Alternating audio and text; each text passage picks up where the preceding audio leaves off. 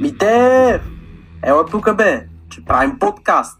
Беге бе, не ме занимавай с глупостите си. Ама и пам си пам ще участва. Е, казвай ги тия неща предварително, бе. И аз искам, и аз искам. Е, може ли и аз? Оф, хубаво.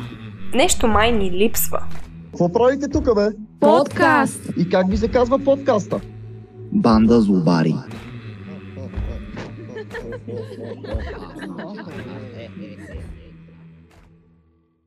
Здравейте! Вие сте с банда Злобари за трети пореден път. Това съм аз, Александра. И с вас днес ще бъдат Александър Лилов, Калоян Поповски, Пламена Михайлова и Михаил Митев. Темата на днешния подкаст е Има ли смисъл да гласуваме? Изборите вече минаха, но това все пак остава доста важна тема. Знаете, предстоят ни избори и през есента. Така че, нека започваме. Конспиративни теории или оправдан скептицизъм? Как като не гласувам, нямам право да плюя. Еве глупаци. Точно като не гласувам, имам право да плюя, защото не са ме издъгали мен. Проблемът е по-сталински. Не е важно кой гласува, а кой брои гласовете. Когато си бил някъде на някакво престъпление, само да си бил там и ти си участвал. Така че аз ако гласувам, участвам в тази цялата простотия. Липса на образование. За референдума всъщност исках да гласувам, обаче нямах желание. Правото на вод. Дълго време смятам, че гласуването е обречена кауза и няма никаква релевантност в нашия вод. Липса на доверие в системата. Количеството на българите гласували зад граница беше два-три пъти по-малко от българите наредени на опашките желаящи, опитали си да гласуват, пропътували стотици километри за да гласуват. България, в Италия са си направили труда във втория канал да коментират предстоящите избори в България, където са наредили прогнозите и прогнозите от чудо, случват се и съвпадения, съвпаднаха с тези, които бяха получени. Подвеждащи данни. за масовите грешки на социолозите. Грешки, които са с стотици хиляди спрямо крайните резултати. Не трябва да се чете това, което е безплатно публично. Трябва да се чете това, за което си готов да си платиш, иначе няма как. Изборите в България. Има ли смисъл да гласуваш? Ще се опитаме да ви представим всички гледни точки на хората, които участват в самия изборен процес. Не на гласуващите, а на хората от различни избирателни секции, а дори и от различни държави. Но преди това, нека се запознаем и с малко история покрай вота и начина на гласуване не само тук, но и по света. Световен план процесът на гласуване е толкова стар, че е трудно да се намерят данни кога точно е започнал. Има обаче много сведения за борбите на различни хора от обществото да получат право на глас, основно на жените и чернокожите. Още през 17 век за първи път в Райсленд жени, които притежават земя, получават право да гласуват. През 18 век движението за права на жените се разраства. В България жените получават пълно право да гласуват през 1944 година. За справка, в Афганистан това се случва през 1919, а в Албания и Чехословакия през 1920 година. До 1989 година в България е имало избори, но само с така наречената червена бюлетина. Първите данни за избирателната активност в България са от 1991, когато са гласували почти 84% от населението. За справка, през 1992 година в Англия са гласували 77%, през 1993 във Франция 69% и през 90 година в Румъния 80%. След това избирателната активност в България започва да намалява. През 1997 тя е 59%, през 2009 тя е 60%, а 2021 е 50%. Избирателната активност в други европейски държави на последните парламентарни избори е следната. Англия през 2019 година достига 68%, Франция достига 48%, а Румъния достига едва 32%. От тези данни можем да заключим, че избирателната активност пада не само в България, а и в цяла Европа. Очевидно тенденцията на спад в гласовете и на желанието на хората да гласуват се наблюдава не само в България, и в много други европейски държави. Но всъщност, защо хората не желаят да гласуват? Ами много са причините според мен хората да не гласуват. Защото те се по-малко вярват в факта, че техния глас има значение и това е един популизъм, който изповядват самите партии. Едва ли не, че всеки един глас има значение. Но когато един интелигентен човек осъзнае, че има гласове, които биват купувани от квартали, от малцинства, той осъзнава, че няма как да се пребори срещу това статукво, срещу тези купени гласове. И колкото и да гласува с идеята да се промени нещо, то тези неща, а, този корпоративен купен вод, трудно може да бъде променен. Аз искам да се хвана за първите ти а, думи. Хората не вярват, че техния глас има значение. Това поне според мен се корени в една малко по-дълбока на психологическа а, причина, тъй като когато всички ние растем, ни се обяснява колко сме уникални, как а, никой не е като нас и нещо такова. В един момент, когато се сблъскаме с реалността, с а, истинския живот и вече м- не сме толкова близо до родителското тяло, започваме да се оправяме сами с нещата, осъзнаваме, че всъщност това не е така. В, до голяма степен много хора се сблъскват с а, този проблем, дори някои от тях развиват комплекс за малоценност, ако това е правилния а, термин, пламена ще ме поправи, тя е по част с психологията, но това е нещо, с което и аз в един момент се сблъсках, че вече м- всъщност няма голямо значение ти като един аз, като една личност. И това се отразява и върху а, причините за това хората да не искат да участват в изборите за парламент, а реално наистина техния глас има значение,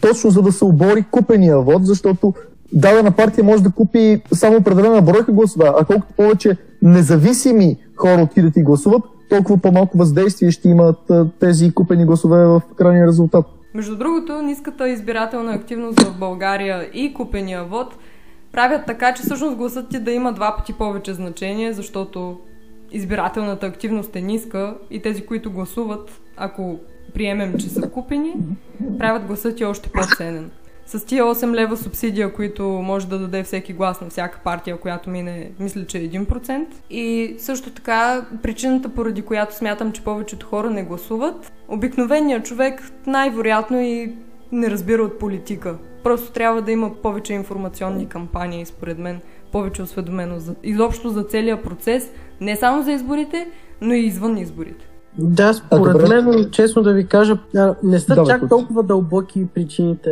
поради които някои хора не гласуват, защото, например, аз станах свидетел на едни мои роднини, сега няма да издавам, просто не отидоха да гласуват, защото ги мързи вали навън. Буквално не Да, това е също повече един голям 20 проблем. минути. Да, при Ако положение, в България, че... в чужбина, щом хората могат да чакат толкова много, не виждам какъв е проблема. Да, аз това го намирам за обществена А безотговорност. относно гласовете за чужбина, а пам си ти за много интересна тема отвори. Точно това гласуване на българите в чужбина, много мразя това разделение на българи в чужбина, в чужбина и българи в България, защото е кофти и е много гадно, наистина.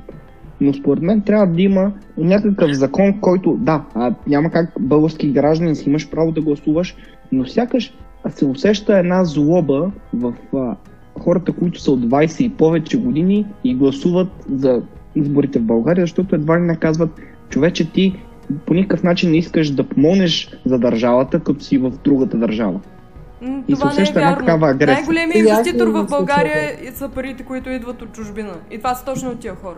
Но Това пък много хора е. са отишли там, защото не могат да изкарат прехраната си в България. В Според мен пък извадката е по-представителна от хората в чужбина, отколкото в България, тъй като вече споменахме, има изключително много а, купен вод в България, има изключително много шурбаджанащина в България, а докато в чужбина не е така. И според мен може да звучат из- представителната извадка на българите в чужбина е по представителна от а, българите в България. Чисто като става дума за гласуване. Да, като част от правата, е- вероятно си прав. Разликите Друг- в резултатите са поразяващи наистина. ГЕРБ са на последно място, ДПС мисля, че са на трето място по вод в чужбина. И това е главно заради Турция, която винаги е частен случай. Другото, което аз попаднах на една публикация на моя позната от чужбина, която всъщност участваше в организирането на изборите в чужбина. В Англия, в частност, ставаше въпрос. И тя каза, че даже чувства, че има по-голямо право да гласува, защото от примерно един месец се занимава само с това да организира възможността на другите хора да гласуват, седят с часове, набират хора и тя го прави, за да има причина да се върне в България. Така, Това че... лично чувство със сигурност е нейно право и с оглед на свършената работа, вероятно тя за себе си е права, но със сигурност не би трябвало да има такова нещо като повече право на глас от някой друг а, гражданин. Разбира се, друг е въпросът вече с доста спекулации се, се появиха и в медиите относно това дали не е редно да се появи образователен ценз или по друг начин да се ограничи правото на хора, които нямат необходимото образование и не са толкова в част с политическия живот да вземат участие в решението за политическия живот на страната. Само искам да вметна, че в Washington Post мисля, че бяха направили проучване, че всъщност купения вод в България се възлиза на около 5%. Тоест той няма кой знае колко решаващо значение за това как ще се развият изборите или поне директно купения вод. Те говореха за него, Точно. не говореха за корпоративно купения вод. Това вече е нещо различно. Добре, Той е много труден за практически точно поради факта, че парите се раздават като бонуси, няма как да се разбере реално. Те не са съсредоточени в един квартал, както биха били, примерно, в факултета. 5% обаче са една партия в парламента, ако се извадят просто като 5%. Реално тези 5% могат да направят разликата от това да има в момента правителство от, този, от тези избори и това да, да няма и да влезе в политическа криза която да, сме да, да изживеем, може би. Ще видим. И нека се върнем обаче на, на темата защо хората не гласуват. Какво ще кажете за хората, които просто не намират за кого да гласуват? Аз мисля, че това извинение е изключително тъпо и изключително... Не, не е тъпо. Ами не, има... Не е тъпо, невежо е. Ами да, по-скоро е невежо. Защо да е невежо? Аз на тези избори гласувах с мъка и не знаех наистина за кого да гласувам. Ами реално има 30 партии в листата и просто ако човек си направи достатъчно проучване, се мисля, че ще се а, намери в някой от тия. Нали, независимо дали ще е примерно партия Бог, където във врата са гласували точно 6 човека за нея и там имаше двама независими кандидати. Според мен все ще си намериш а, политическите възгледи върху някои от тия 30 партии, смисъл, бама, защо ги имаме тия, тия 30 партии, ако не може един обикновен средностатистически гражданин да се намери в тях. И смисъл, а и има квадрат, че не подкрепям никого, така че... Да, а и има квадрат, Така че това е по-добрият вариант, когато наистина не знае за какво да гласуваш, не подкрепям никого. Ами, според мен просто това за извинението, не знам за кой да гласувам, се корени. Не, не, за мен е много. Това, че не си да... достатъчно информиран тези за 50 хиляди души, които са излязли на тези избори и са оградили не подкрепям никого, можеха да спомогнат за съставянето на правителство сега. Напротив, една моя колежка от работа ми сподели, че е чакала 20 минути на опашка само за да отбележи, че не подкрепя никого. За което Евала, мисля, дигнала избирателната активност, супер вещ е в това, което прави, мисля, разбира от политика, но просто не се намира в никого, защото трябва да, да се веднага да се сочи с пръст едва ли не, този човек е невеж. Мисля, че точно тези 50 хиляди души помогнаха с това една от партиите на статуквото да не влезе в парламента сега. Най-малкото, да. Но просто не мисля, че средностатистическият българин е чак толкова информиран от политическа гледна точка. Това за всички партии в листата, защото го има и този стереотип. Така е, то по-скоро е предразсъдък който хората си казват, ми аз примерно за какво да гласувам за АБВ, примерно, защото аз знам, че те няма да влязат, няма дори да ги подкрепям, аз за какво. Защото точно дам истински пример от а, моето ежедневие с един приятел си го говорихме това. Той беше, аз искам да подкрепя АБВ, ама за какво гласувам за всяко положение, че знам, че няма да влязат. И смисъл, просто мисля, че да, има много еродирани хора, умни хора, които знаят какво се случва в изборите, ама просто повечето са дезинформирани, когато казват няма за кого да гласувам. Аз пък имам приятелка, която направи точно това, прочете абсолютно всяка една партия, запозна се с плановете, които имат партиите и намери своята репрезентация и въобще не я интересуваше тази партия, ще влезе ли в парламента или не. Тя отиде да изрази своето право на глас и да гласува за хората, в които най-много се открива. И тук по никакъв начин не говорим за това сляпо и безрезервно да вярваш на някого. Разбира се, че имаш съмнение, разбира се, че се чуди сега тия хора, това са го написали много хубаво, обаче дали въобще ще го направят. Но наистина не мога да си представя как 50% от българите не намират своята репрезентация в нито една от тези 30 партии. Да, аз те подкрепям на 100% в смисъл. Просто мисля, че хората ги мързи, не им се занимава да се информират, казват си моят глас няма значение и в крайна сметка избирателната активност дори не знаем каква е, защото всеки ден в сайта на ЦИК пише нещо различно. Утре може да се окаже, че никой не е гласувал. Аз последно като гледах беше 40%. Лично гледах а, няколко дни подред беше 40 цяло и нещо, после беше 38 цяло и нещо и в момента е 50 цяло... 61. Толкова. Толкова. Да. 50-61, точно така. А, на мен въпреки всичко ми е интересно да чуя гледната точка на експерт в тази област и дали тези размисли и страсти, които вълнуват българската душа, са специално само за нас или в другите краища на света хората имат същите проблеми. Така че нека да чуем следващия материал. Гласът на младите е един от най-важните фактори в днешните избори. А не само гласоподавател, но и млад, критичен човек, политолог, е нашият събеседник. Това е Тончо Краевски, който е част от поколението Z, но все пак е много по-добре запознат от голяма част от политическите ни процеси, за разлика от някои възрастни. Ние разгледахме данните за избирателната активност в Европа горе-долу от 90-та година насам и забелязахме тенденция за спад в избирателната активност като цяло в Европа. И се чудим на какво може да се дължи това. Като цяло избирателната активност, като има някъде свободни избори, където не е имало до сега свободни избори, както е било в България Ентусиазма е много висок. Ентусиазма за участие, убеждението на всички граждани, че те всички участват в определенето на властта в обществото, че те определят курса, който се движи държавата и така нататък. Този ентусиазъм неизбежно по правило винаги навсякъде почва да се топи. Това много добре е описано в една, в една книга на Андрей Райчев и на Кънчо Стойчев за прехода, какво се случи.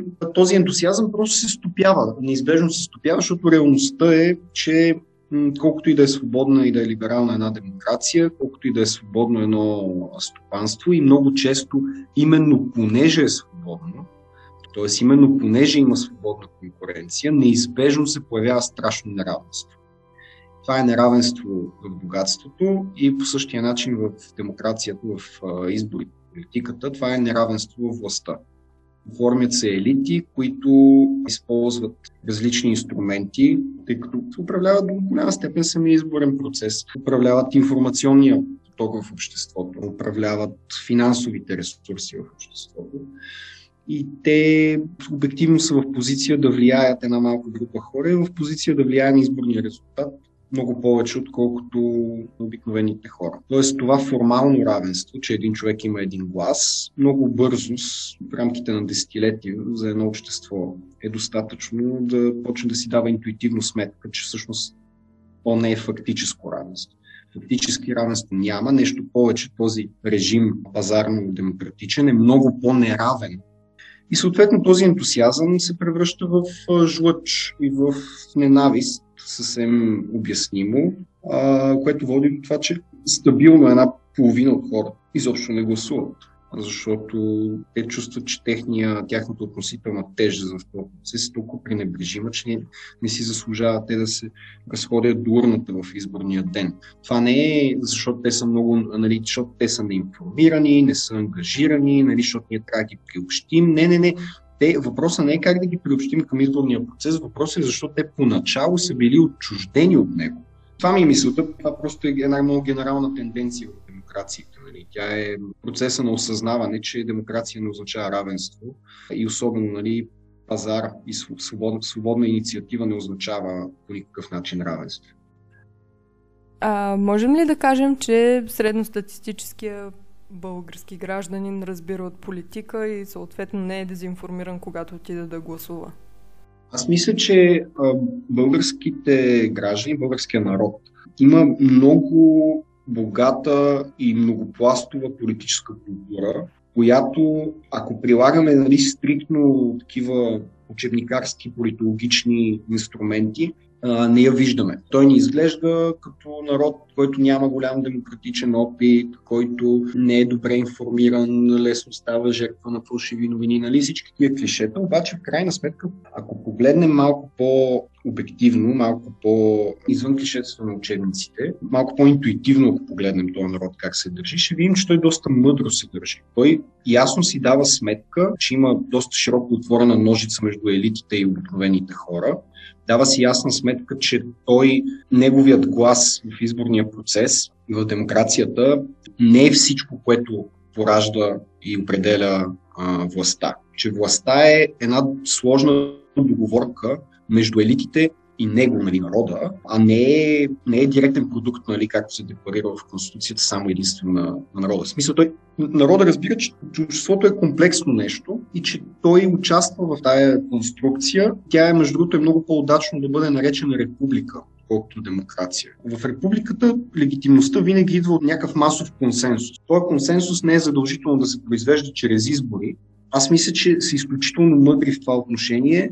Българските граждани много добре разбират собствената си относителна тежест в взимането на решение, кой ще го управлява и я използват винаги по най-добрия или поне по най-малко лошия начин, така както те го виждат. И на тези избори също, мисля, че в крайна сметка, колкото и да е нали, разбирано от противоречие и така нататък, обществото, взето като цяло, като един колективен разум, произведе едно решение, което не е никак никак глупаво, никак плитко, има си своята вътрешна логика, защото това е решение, което поставя елитите пред абсолютната необходимост да търсят консенсус помежду си.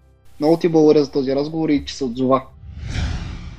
Сега ви предлагам обаче да пренасочим вниманието си към друга част от изборния процес и тя отново е насочена към изборите в чужбина мнението на един млад човек, който бе член на секционна избирателна комисия в Норвегия, събра Калян Поповски, така че м- предлагам да го чуем.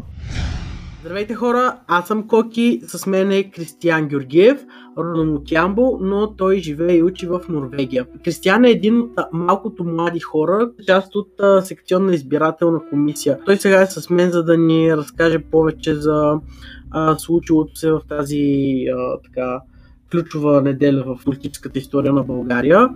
Здравей, Кристияне! Първо да те попитам, как реши да бъдеш, да бъдеш част от СИК в Норвегия? Здравейте на всички слушатели.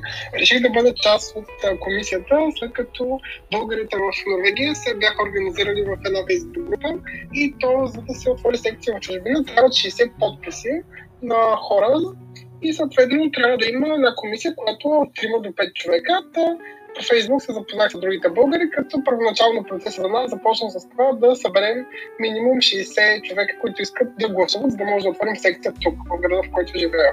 За кой град става дума? Да, живея в Тронхайм. Като между другото за тези избори е доста интересно, че за първ път в Норвегия се отварят 10 избирателни секции, като на преди парламентарни избори има максимален брой от 3-4 което показва един доста голям интерес на българите зад граница да бъдат част от политическия живот. Да разбирам, че е имало избирателна активност. Имаше ли всъщност избирателна активност? Това ми е въпросът. Избирателната активност, нашият списък не беше толкова голям, но а, понеже така, те трябва поне 60 човека да се отворят една изборна секция, но ако човек реши, може да отиде в деня с формуляр. Ние по избирателния списък имахме 80 господаватели, а на деня се появиха 120 човека, така че ние имахме една избирателна активност 150%, като се оказва, че някои хора са пътували около 6-7 часа с кола, за да могат да дойдат и да упражнят правото си на глас. Имате ли някакви проблеми по пътя, такъв с гласоподаватели, като цяло около вас в комисията? Имаше ли някакви проблеми, някакви некомпетентности? Имаше ли подавани сигнали за нещо? Не сме изпитвали някакви проблеми в деня, като двама от членовете на комисията, те са участвали в правили избори а, преди. То председателя и заместник председателя на комисията, те си имаха и опит, макар че те казват, че нещата са доста по-различни от когато те са правили избори. Нямахме никакви проблеми като държа да отбележа, че никой от нас не е член на политическа партия. Аз на тези избори научих нещо много интересно, че ако член на политическа партия реши, че иска да бъде в комисията, той може да замести председателя. Така че, примерно, ти, ако дойдеш и кажеш, че си представител на еди си коя партия, Централната избирателна комисия ще те направи те председател на нашата комисия. И а, в много държави от България се изпращат наблюдатели, които да гледат как протича изборния процес. Като на нас не ни се изпрати тази година, възоснова на това, че сигурно когато човек идва в Норвегия в момента трябва да стои 10 дена на хотел, така че ние избегнахме тази проверка, така че нямахме никакви нито застъпници, което направи изборния ден доста по-лек за нас за нашата работа, често казвам. Упражнявал ли си правото си на глас в България? И ако да, каква е разликата между а, гласоподаването в България и в Норвегия? Не, не съм. Аз съм имал един път да съм, докато съм живяла в България. Точно на този ден Софийския университет беше решил да направи кандидат студентски изпит, което беше супер нелогично, така че аз трябваше да избирам между това да празнам в университет или да гласувам. Това, което е единствен, единствената разлика, която знам е, че ние нямаме право да гласуваме за преференции, защото реално няма кой да не представя директно, така че ние имахме само една бюлетина за политическа партия. Имахте ли машинно гласуване? Не, машинно гласуване няма. Благодаря ти много за този разговор. Тъй като за поредна година имаше много въпросителни около провеждането на изборите и боренето на гласовете, много хора изявиха желание да проследят какво и как точно се случва в изборния ден. Коки ще ни разкажеш ли малко повече? Разбира се, тази година имаше една много така специална кампания, която се казва Тибориш. Тя е организирана от Демократична България. Общо взето, това е една национална кампания, целяща да предотврати опитите за измами и манипулации при броенето на гласовете на парламентарните избори. Честно ви кажа, не знам дали това ще бъде само за тези избори, дали есента тази кампания отново ще бъде релевантна. Надявам се да бъде. В Тиброиш са поступили близо 900, да бъдем точни 954 сигнала, като интересното е, повечето от тях, 612 на брой, са били а, пуснати през приложението на Тиброиш, което е достъпно за всяко мобилно устройство, а по телефона са поступили 342 сигнала. Благодарим ти, Коки. Ето какво сподели във Facebook профила си Дилян Георгиев, който взе участие в кампанията на Тиброиш. Изборите в България са направени така, че никой да не иска да участва в провеждането им, освен ако не е политически обвързан, разбирайте и зависим. Във всяка СИК има квоти на управляващите партии. Тези квоти взимат решения как да се провежда броенето, включително при какви обстоятелства една бюлетина да се брои за валидна или не. Възражения от наблюдателите могат без проблем да бъдат отхвърлени, в моя случай два пъти. Тези квоти също могат да бъдат и напълно фиктивни, тъй като има правило, според което трябва представители на СИК от три политически сили да бъдат изпратени заедно с бюлетините и протоколите в РИК и да се подписват дружно за поправянето на открити грешки в протоколите в последствие. Бумащината е убийствена. 20 страници протоколни форми, в които има масово излишни попълвания, които освен всичко друго, объркващи контроли, които трябва да бъдат валидирани, трябва да бъдат преснети в няколко екземпляра за всеки пожелал копие, наблюдател или застъпник. Естествено, от общината бяха дали един калпов принтер, който допълнително забави при снимането. Броенето от над 800 регистрирани лица в моята секция гласуваха малко над 360, от които около 40 машинни. Машинното гласуване го валидирахме за 10 минути. Бюлетините ги разделихме и боряхме около час и половина. А сега си представете да бяха гласували всичките 800 човека. След броенето 2 часа попълвахме в протоколите безкрайни сметки. Представете си числа и всичките възможни сборове между тях. Така, след тази не особено надеждаваща информация, която Дилян Георгиев е споделил, все пак ми се иска да завършим позитивно, като всеки един от нас сподели причините, по които той е отишъл до изборната секция и е пуснал гласа си. На първо място, ние вече изброихме всички негативи, но споменахме и за това, че всеки един глас е важен, колкото е клиширано да, да звучи това. Реално, аз дори да бях, гласувах за партия, която ще попадне в парламента, мисля, че няма значение коя е тя, но дори да не бе това така, със сигурност допринесох за това купения вод да няма толкова голямо значение и често казвам съм горд най-вече с това. Именно за това отидох и да гласувам. Аз гласувах Да. за първи път 2017 година. Февруари месец навърших 18 години и още тогава отидах и гласувах на тогавашните парламентарни избори. И изненадващо не бях запозната с партийните програми, обаче гласувах за същата партия, за която гласувах и тази година. И гласувам, защото вярвам, че има значение, вярвам, че дори и наивно някои може да го нарекат, че избирателният процес може да бъде променен точно с хора като мен. Аз лично гласувах, защото през а, от миналото лято бях един активен протестър. Аз винаги гласувам, но когато си един протестър активен, когато искаш да се смени едно статукво и не отидеш да гласуваш, то това показва, че наистина си безразличен към системата и моят отговор е най-логичен, защо съм гласувал. Аз честно да ви кажа гласувах, защото аз намирам правото си на глас за лукс, тъй като има много хора по света, които не могат да упражняват правото си на глас или изобщо нямат такова по, едно, или, по една или друга причина. Така че аз се чувствам така благословен с правото си на глас и предпочитам да го упражнявам всеки възможен път. Аз лично гласувах, защото целият ми живот се води под мотото Бъди промяната, която искаш да видиш в света. И това е промяната, която искам да видя в света. Искам да знам, че хората не са безразлични.